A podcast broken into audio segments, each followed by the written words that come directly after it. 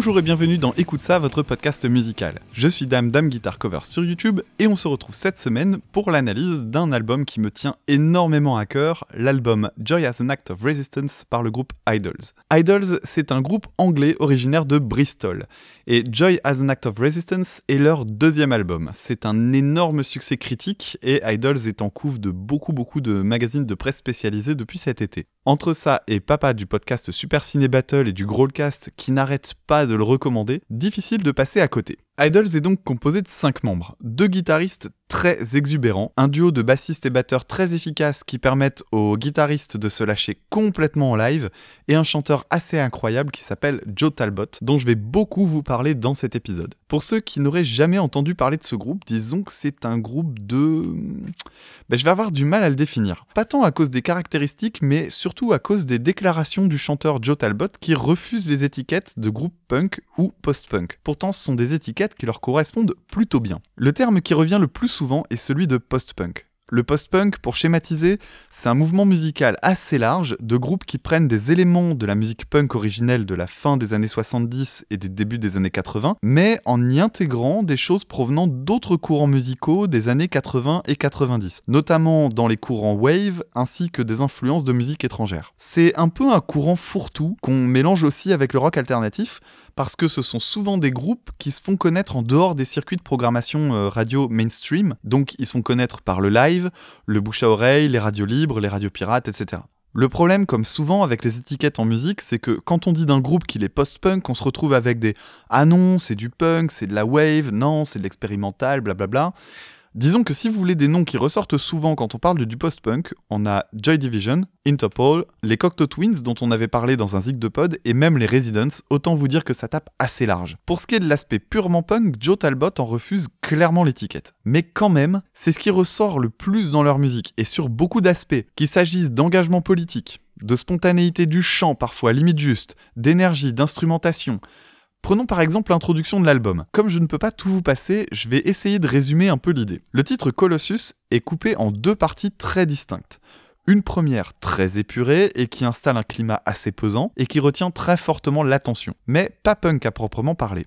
Puis le titre se termine sur quelques notes de basse, des bruits de studio, un Larsen et...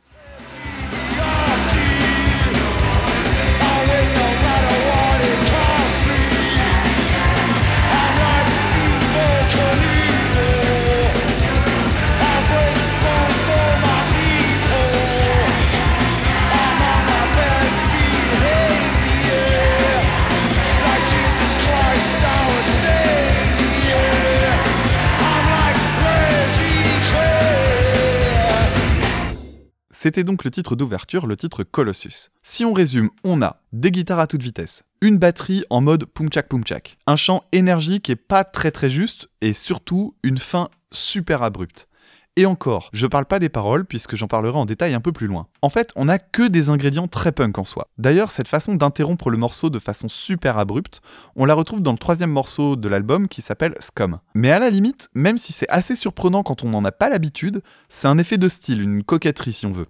Alors oui, ça peut avoir cet aspect je respecte pas les conventions musicales ou alors euh, oui, non, c'est bon, on s'arrête là. Donc un côté assez désinvolte, mais c'est pas vraiment le truc qui prime pour cet aspect punk. Le véritable ingrédient musical qui parsème tout l'album, c'est cette tendance à utiliser une structure en mode drum and bass, avec les guitares qui débarquent un peu après, ou avec un son bien crade pour les couplets et bim, grosse disto pour le refrain. Et quand je dis tendance, je minimise parce qu'en fait, c'est comme ça sur quasiment chaque titre. Petit exemple avec le titre Gramrock.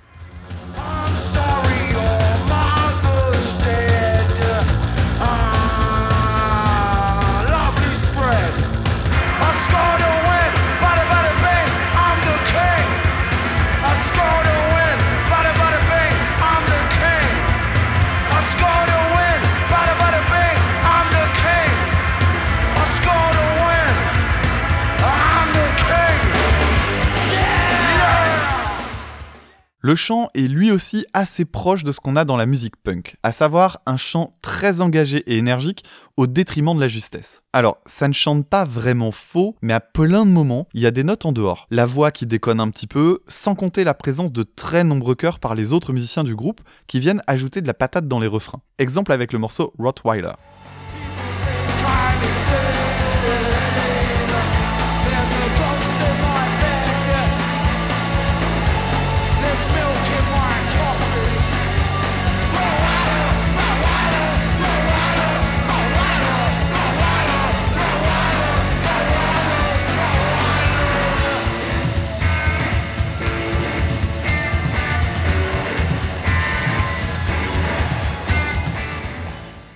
Et pendant qu'on parle du chant, je crois que Dr Tom a quelque chose à nous dire là-dessus.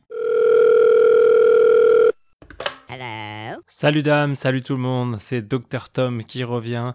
Et cette fois-ci, euh, bah, une fois n'est pas coutume, c'est le moment linguistique du podcast. Et oui, parce qu'aujourd'hui, donc, on va parler du cockney. Le cockney, c'est un dialecte de l'anglais, ou plutôt un accent, une façon de parler propre à des personnes, qui s'appellent les cockneys, originaires de l'Est de Londres. Alors à l'origine, c'était un terme qui désignait péjorativement tous les citadins d'Angleterre, les gens qui vivaient dans les villes. Puis il s'est peu à peu restreint à Londres. D'ailleurs, il y a une tradition qui dit qu'il fallait euh, à la naissance entendre les cloches euh, d'une certaine église dans la City, donc le cœur historique de Londres, pour être un vrai cockney. enfin, progressivement, ça s'est appliqué aux londoniens d'origine populaire, notamment de l'Est de la capitale. Le parler cockney est connu pour avoir euh, ce qu'on appelle un argot à rime, c'est-à-dire qu'on remplace un mot par deux mots qui riment avec celui d'origine, puis par usage, le deuxième finit par disparaître, ce qui rend cet argot incompréhensible pour un néophyte. Alors je sais pas si vous suivez, je, vais donner un exemple. Par exemple, si vous dites euh, I'm going for a gypsies. A gypsies, qu'est-ce que c'est? Bah c'est piss. Donc je vais pisser. Going for a gypsies. Alors pourquoi?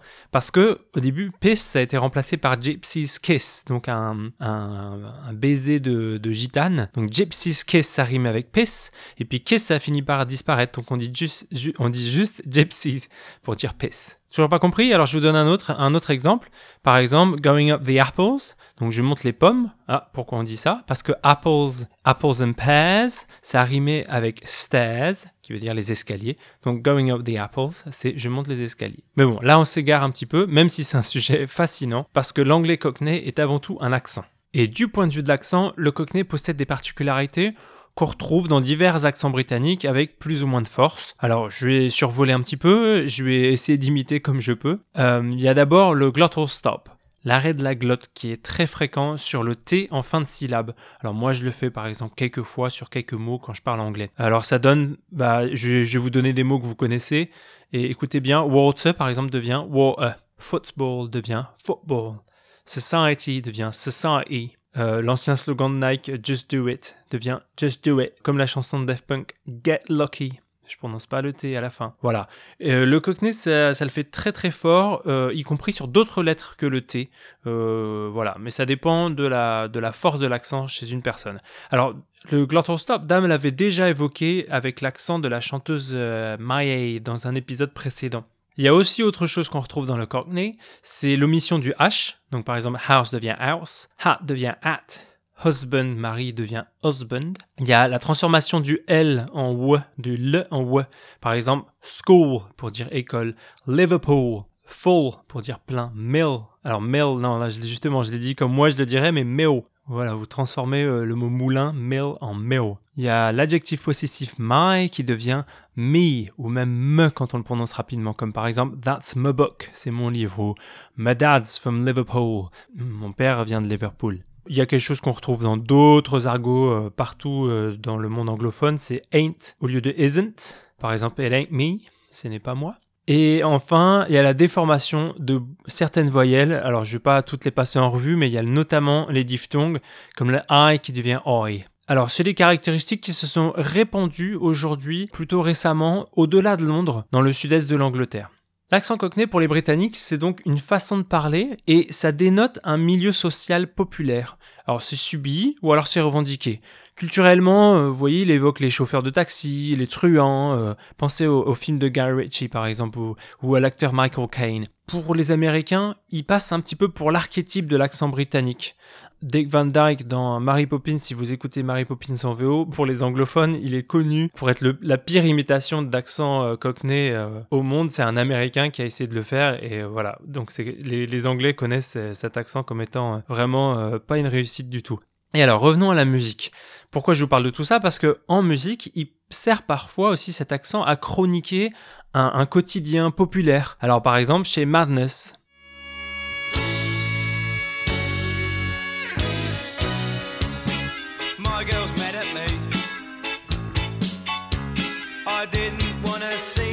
tonight. I found it hard to say. She thought I'd had enough of her. Why can't she see? She's lovely to me.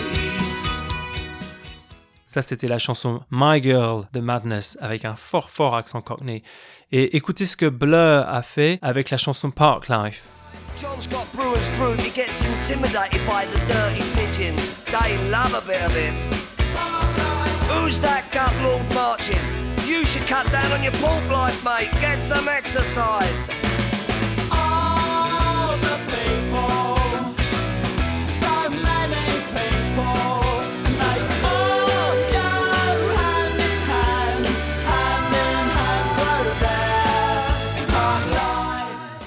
Voilà, ça c'était un extrait de Park Life de Blur, morceau dans lequel ils ont invité un comédien Cockney pour faire les couplets. Et alors le Cockney, si on le rattachait à un seul courant musical, moi je dirais le punk.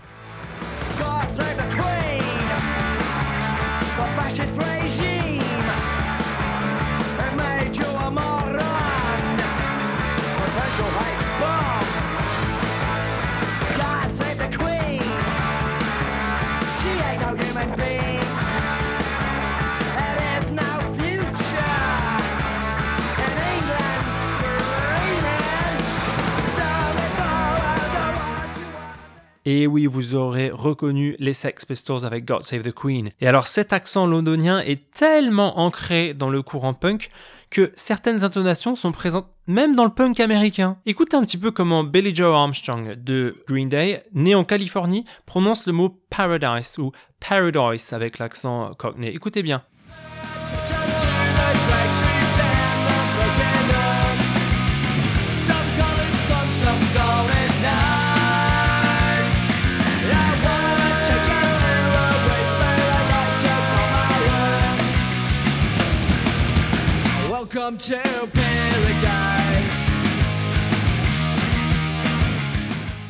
Voilà, Paradise.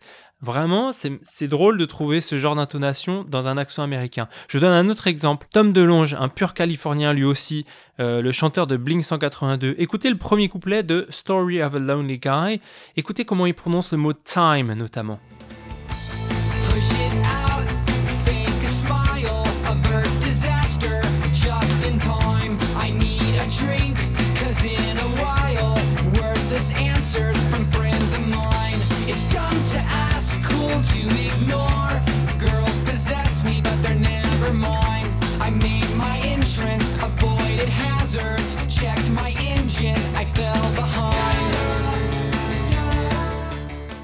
Donc Blink 182 avec Story of a Lonely Guy. Et vous avez entendu, il dit Time, hein, vraiment un petit emprunt par-ci au Cockney. Alors c'est drôle ce phénomène, euh, on pourrait en parler pendant des heures, le, phénomène des accents qui se transforment quand on chante.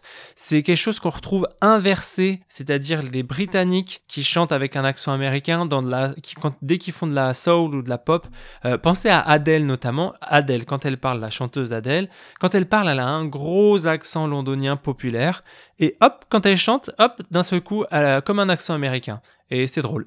Alors pour revenir à Idols, le groupe dont on parle aujourd'hui, ici, le chanteur, je pense qu'il n'est pas cockney. Moi je dirais qu'il n'est pas cockney puisque le groupe vient de Bristol. Et Bristol, c'est pas vraiment près de Londres, c'est pas, c'est dans le sud, mais c'est pas non plus, euh, c'est pas non plus dans la banlieue de Londres. Mais ce qui est drôle, c'est qu'il s'approprie l'accent pour renforcer le côté punk et populaire de la musique. Comme ça, ça met direct les gens au parfum. Voilà dame, c'était mon intervention pour aujourd'hui. Je vous dis à très bientôt. Ciao ciao.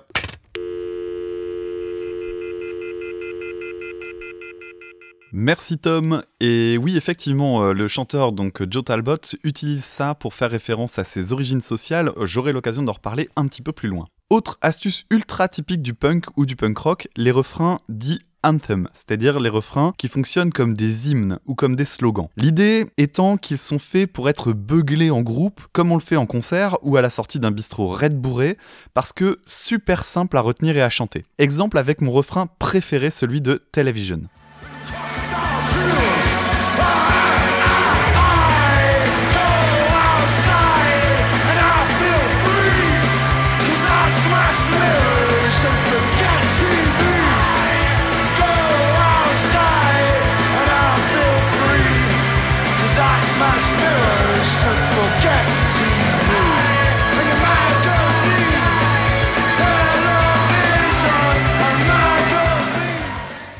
Et ce titre Television me permet une parfaite transition au sujet des paroles. Autre élément qui va fortement rapprocher Idols du punk, ce côté engagé, très à gauche, sachant que les messages qu'ils portent ont surtout l'air de faire juste preuve de bon sens. Exemple avec le titre Television qu'on vient d'entendre, et qui parle moins de télévision en réalité que d'injonctions aux critères de beauté qui nous sont imposés par la société dans son ensemble. D'ailleurs, je trouve les paroles vraiment bien trouvées, notamment avec cette phrase qui ouvre le titre If someone talk to you the way you do to you, I'd put that teeth through, love yourself. Qu'on pourrait traduire par Si quelqu'un parlait de toi comme tu le fais toi-même, je lui ferai ravaler ses dents, aime-toi. Avec ce genre de phrase, pas besoin d'aller beaucoup plus loin sur ces pressions que certains et surtout certaines se mettent à cause du regard des autres. Mais ce n'est qu'un seul exemple parmi beaucoup d'autres dans les paroles de cet album.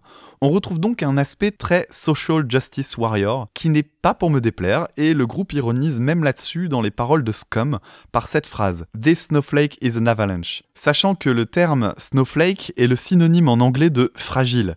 Fragile qui est souvent utilisé par les franges conservatrices pour critiquer les social justice warriors plutôt généralement de gauche et progressiste. Et à chaque titre, on a son sujet bien à lui avec des phrases chocs. On a des chansons sur l'immigration, la fraternité, le Brexit, les codes de masculinité, etc. L'idée de la musique punk, c'est d'être un courant qui se veut en réaction du monde politique et social d'une époque. Et évidemment, quoi de plus logique dans un groupe britannique de la fin des années 2010 que d'évoquer la question du Brexit? Au cours de l'album, il y a un mot qui revient plusieurs fois et c'est le mot Unity. Le groupe s'inscrit dans le non au Brexit, qu'il mentionne souvent en concert et en interview. Et il mélange ce thème-là à celui de la fraternité en s'attaquant aux raisons du vote pro-Brexit. Alors pour rappel, le vote du Brexit avait montré une fracture extrêmement forte entre les générations, les plus jeunes étant en faveur de l'Union européenne, une fracture aussi entre les villes et les périphéries, et une fracture entre l'Angleterre elle-même, qui est majoritairement pour, et les autres pays du Royaume-Uni qui étaient majoritairement opposés. Parmi les nombreuses motivations de ce vote pro-Brexit, il y avait, comme on pouvait s'y attendre, le thème de l'immigration, qu'elle soit extra-européenne avec la question des migrants, ou même, dans le cas de l'Angleterre, intra-européenne. Cette idée d'une musique qui s'inscrit dans une époque rappelle évidemment les groupes punk qui s'attaquaient au thatcherisme dans les années 80. D'ailleurs, sur leur précédent album, Joe Talbot s'attaquait fréquemment aux Tories, l'aile conservatrice britannique, notamment dans les titres Divide and Conquer ou Mother, où il évoque la vie d'ouvrière puis le décès de sa mère, qu'il impute aux réductions imposées à l'équivalent de la sécurité sociale anglaise. Sa mère est morte d'un cancer et il estime que son décès est en partie dû justement à un problème dans le, dans le mécanisme des soins en Angleterre. Brutalism qui est lui aussi un excellent album et qui était lui-même bourré de punchlines, courtes et efficaces. Alors c'est le cas dans le titre Mother, dans lequel on a ces phrases. The best way to scare a Tory is to read and get rich. La meilleure façon de faire peur à un Tory, donc l'aile conservatrice britannique, est de lire et de devenir riche. Ou encore I know nothing, I'm just sitting here looking at pretty colors, qui fait référence en fait à la télévision qui abrutit les masses. Petite exception, je vous passe un extrait de l'album précédent avec le titre Mother.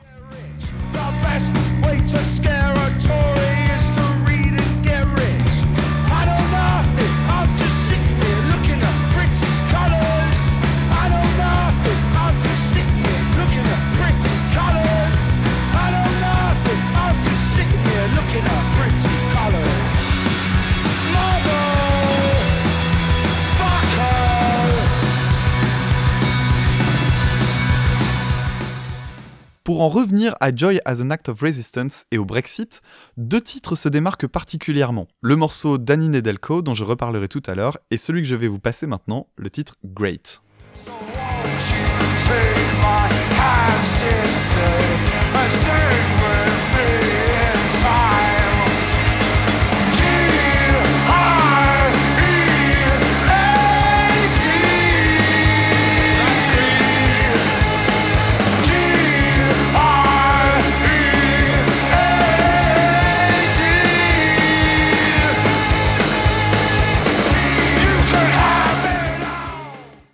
Terminons sur cet aspect des paroles engagées avec le titre qui m'a définitivement mis de leur côté. Le titre Samaritans qui s'attaque aux pressions mises sur les garçons avec une liste d'ordres tous plus débiles les uns que les autres et que tous les garçons ont entendu une fois dans leur vie par leurs parents ou par la société en général. Ne pleure pas, sois un homme, fais-toi pousser des couilles, ce genre de trucs. Et cette liste se conclut par The mask of masculinity is a mask that's wearing me. This is why you never see your father cry. Et cette phrase, en fait, elle va rappeler l'idée du modèle, l'idée aussi de la transmission, et surtout, en fait, de l'acceptation de ces codes, mais l'acceptation par capitulation, parce qu'on finit par abandonner. Et surtout, on a cette phrase This is why you never see your father, qui est donc au départ répété This is why you never see your father cry, et à la fin This is why you never see your father.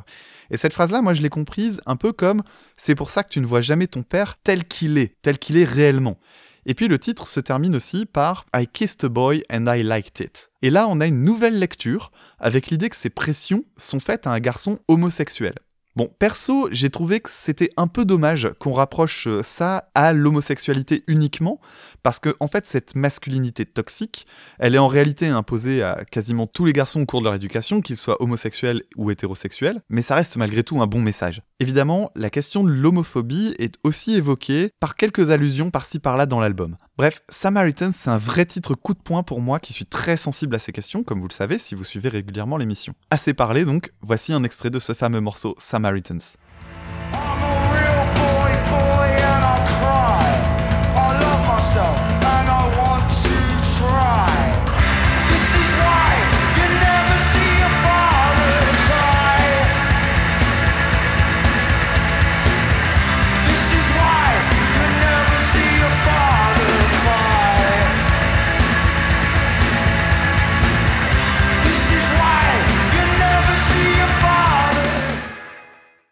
Donc si on met à bout le chant très spontané, les refrains à clamer, les paroles engagées, la prod des guitares volontairement cradingue, difficile de nier le côté punk quand même. Bon, c'est vrai que musicalement, on ressent quelques autres influences et qu'il y a pas mal de petits détails dans la prod qui montrent bien qu'on n'est pas sur un album garage enregistré à l'arrache, loin de là.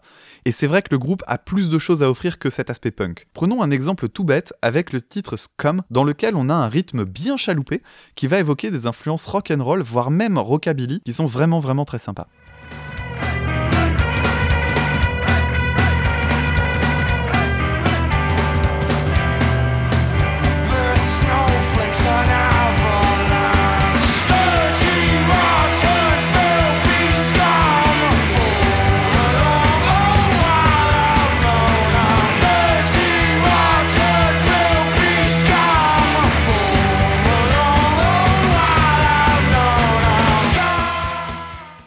Et si on leur a collé l'étiquette post-punk, c'est aussi sans doute à cause de ces influences musicales ressenties et surtout évoquées par le groupe lui-même dans les paroles, et qui montrent qu'ils vont chercher ailleurs que juste dans l'environnement punk. J'ai repéré notamment des références directes à Interpol, à Pavement, à Ganja Crew et aux Smashing Pumpkins. Et ces influences, on les ressent dans des morceaux comme Never Fight a Man with a Perm, dans lequel les guitares vont rappeler les courants wave des années 80, avec une bonne dose de reverb, des petites syncopes euh, assez dansantes, et c'est un titre que j'adore vraiment aussi pour sa cassure rythmique entre un couplet en binaire, qui est assez vif, et le refrain qui va partir en rythme ternaire. Et ça va sonner plus lent et beaucoup plus lourd.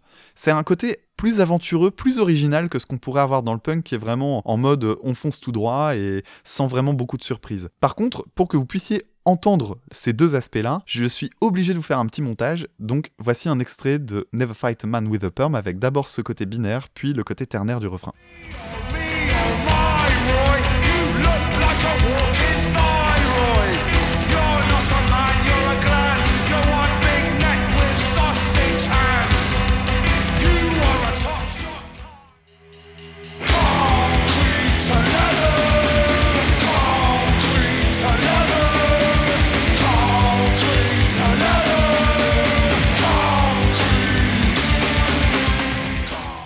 Parmi les influences, Idols va même plus loin encore et n'hésite pas à évoquer des choses plus éloignées du monde du rock même, avec cette reprise de Cry to Me, une chanson qui date de 1962 et qui était chantée à l'origine par Solomon Burke. Je vous passe tout de suite euh, la version originale suivie de la version d'Idols.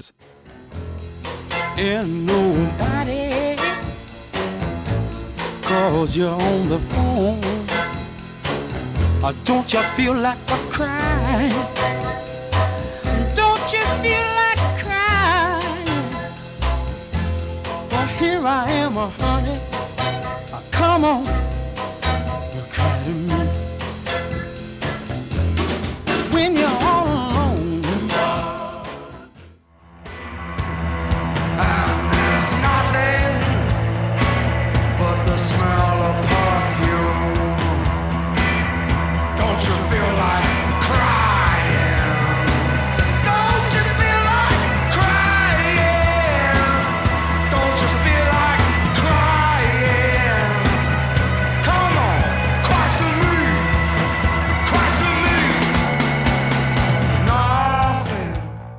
toutes ces ambiances font qu'on ne s'ennuie jamais à l'écoute de cet album. Et même si je suis moins client de quelques titres vers la fin, ils ont toujours un petit truc qui fait la différence. En revanche, s'il y a bien un morceau qui ne laissera personne indifférent, c'est le titre June, qui est vraiment très très à part par sa gravité et son instru lourd et pesant. J'ai évoqué tout à l'heure le fait que Talbot utilise son vécu dans ses paroles par le biais de Mother, par exemple, mais en réalité, les deux albums sont remplis de références à sa propre vie. Il n'hésite pas à parler de choses assez dures, comme c'est le cas dans June. Les paroles de June sont celles d'un père qui parle de son enfant mort-né. On a par exemple A stillborn is still born, I am a father. Un enfant mort-né est quand même né, je suis un père. Titre vraiment déchirant, surtout quand on comprend par le biais d'interviews qu'il fait partie de ses titres autobiographiques. Dans les interviews, on a Joe Talbot qui surprend euh, certains intervieweurs qui n'étaient pas au courant que cette chanson, bah oui, il parle de lui qui a perdu sa, petite fille au moment de la naissance, et il en parle avec beaucoup de spontanéité, beaucoup de naturel, et c'est un peu désarmant quand même. Et ce titre va aussi me permettre d'aborder un aspect très important de l'écriture de Joe Talbot, les références culturelles. Alors pourquoi dans ce titre? Eh bien parce qu'il y a une phrase dans ce titre qui est très marquante, qui dit Baby shoes for sale, never worn chaussures pour bébé à vendre, jamais utilisées. Et en fait, cette phrase-là, c'est une citation d'Ernest Hemingway, l'auteur du Vieil homme et la mer. L'idée étant de faire ce qu'on appelle des flash fictions ou des micro-nouvelles en français en quelques mots. C'est apparemment parti d'espèces de, de dîners et de défis entre auteurs et donc euh, Ernest Hemingway avait sorti cette histoire qui tient en seulement six mots et qui est extrêmement forte puisque euh, en, en seulement six mots on s'imagine énormément de choses. C'est vraiment quelque chose de très très bien fait. Petit passage donc du morceau June.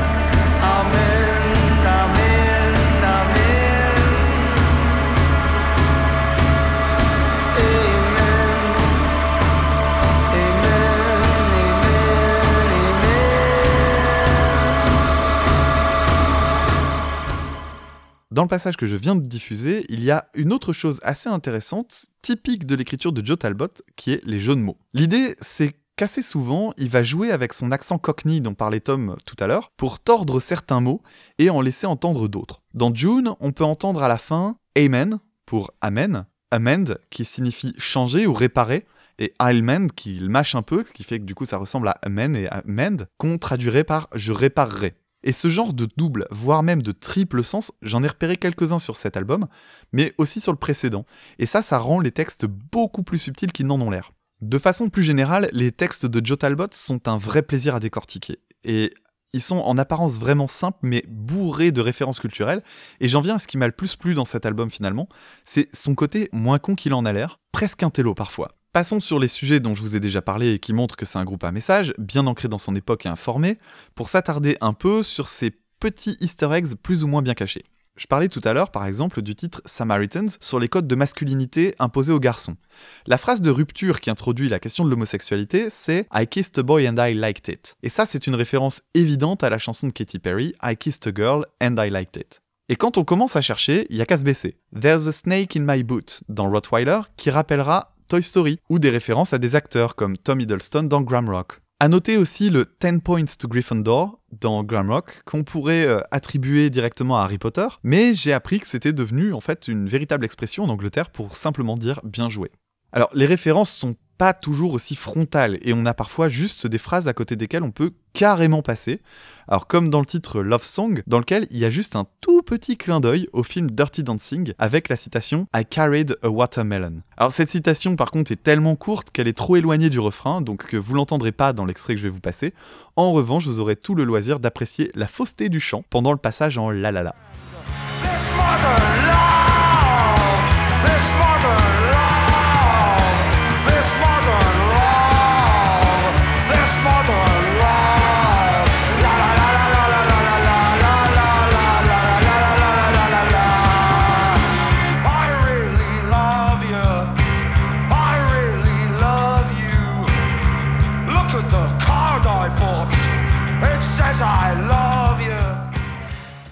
Sinon, en termes de références plus directes, deux titres se dégagent vraiment fortement du reste. Never Fight a Man with a Perm, dans lequel Joe Talbot cite notamment la chanson de Nancy Sinatra, These Boots Are Made for Walking, le film Get Carter avec Sylvester Stallone, Michael Keaton, Charlie Sheen, mais pour parler d'un cocktail de drogue popularisé par cet acteur-là, et surtout une petite référence subtile au film Invasion Los Angeles de John Carpenter avec la phrase I said I got a penchant for smokes and kicking douches in the mouth, sadly for you, my last cigarette's gone out. Et ça, ça va rappeler aux cinéphiles cette fameuse phrase I have come here to chew bubblegum and kick ass and I'm all out of bubblegum. Cela dit, le boss final des références culturelles, eh bien c'est un autre titre, celui qui s'appelle Danny Nedelko, qui est en fait une ode à l'immigration, et aussi une véritable liste de personnalités qu'apprécie le chanteur d'Idols. On y trouve Mo Farah, un marathonien britannique, Danny Nedelko évidemment, qui est le chanteur d'un groupe de punk qui s'appelle Lungs et qui est d'origine ukrainienne, et surtout la référence que j'ai été le plus heureux de trouver dans ses paroles, celle à Malala Yousafzai. Alors pour ceux qui ne connaissent pas ce nom, peut-être avez-vous déjà entendu parler de son parcours.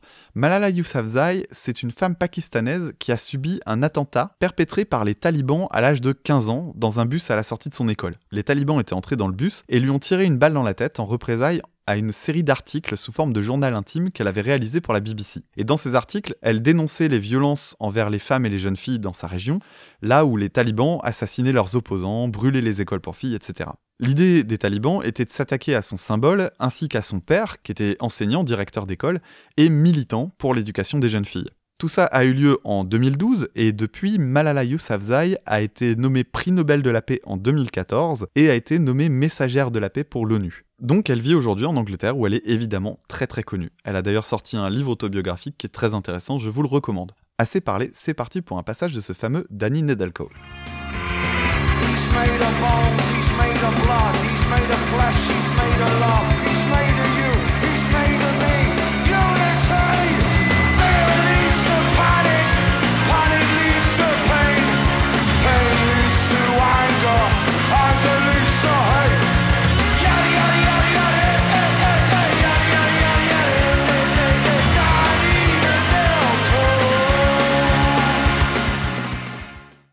Et dans ce refrain, il y a une autre référence possible à Star Wars. Oui, oui.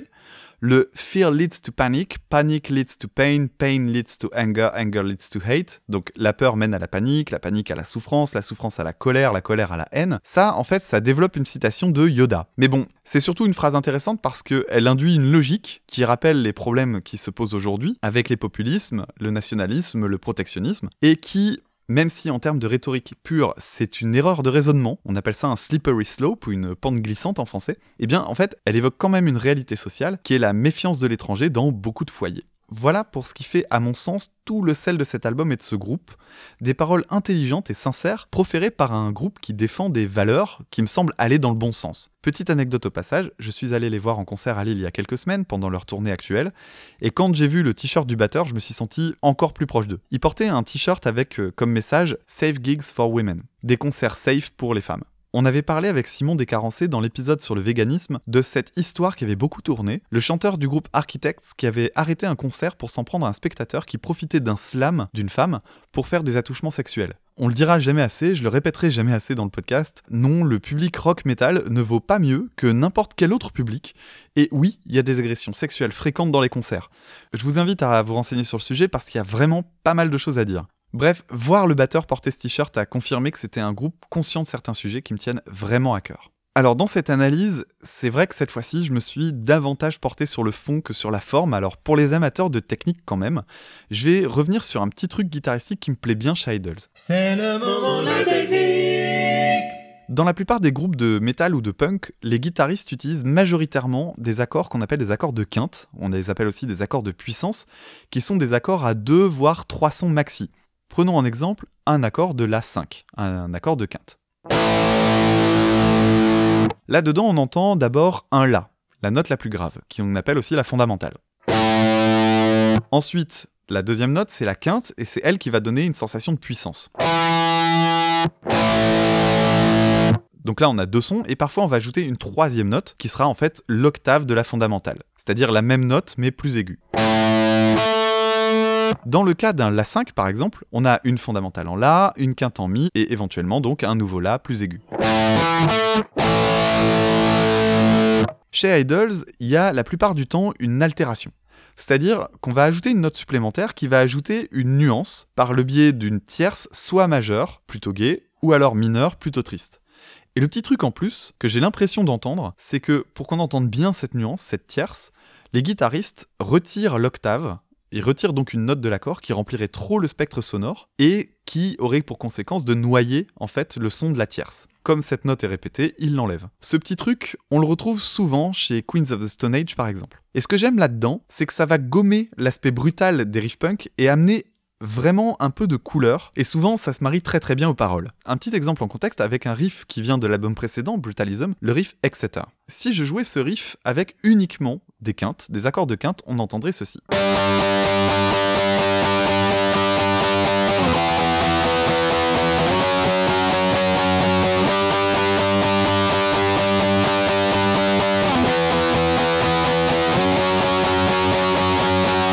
Maintenant, si je jouais ces mêmes accords mais en y ajoutant donc les tierces majeures, on entendrait donc un accord avec quatre sons, la fondamentale, la quinte, l'octave et la tierce. Et ça donnerait ça.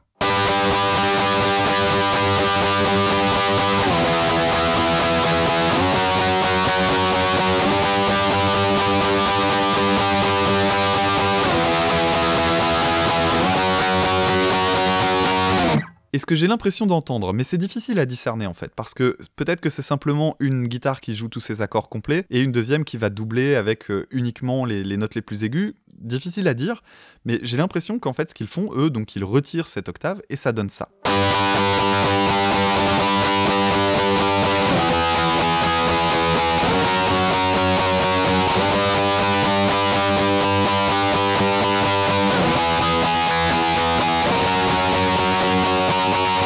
Voilà donc pour le riff de Exeter et voyons maintenant ce que ça donne en contexte.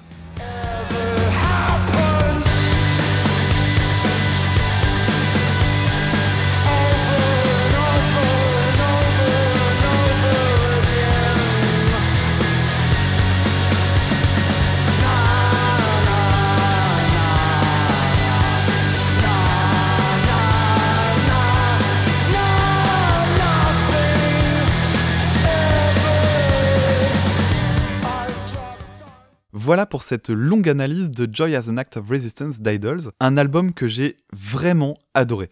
En fait, pour être honnête, c'est même mon plus gros coup de cœur cette année, et le concert que j'ai vu était vraiment excellent. Un groupe que je vais surveiller de très très très près ces prochaines années.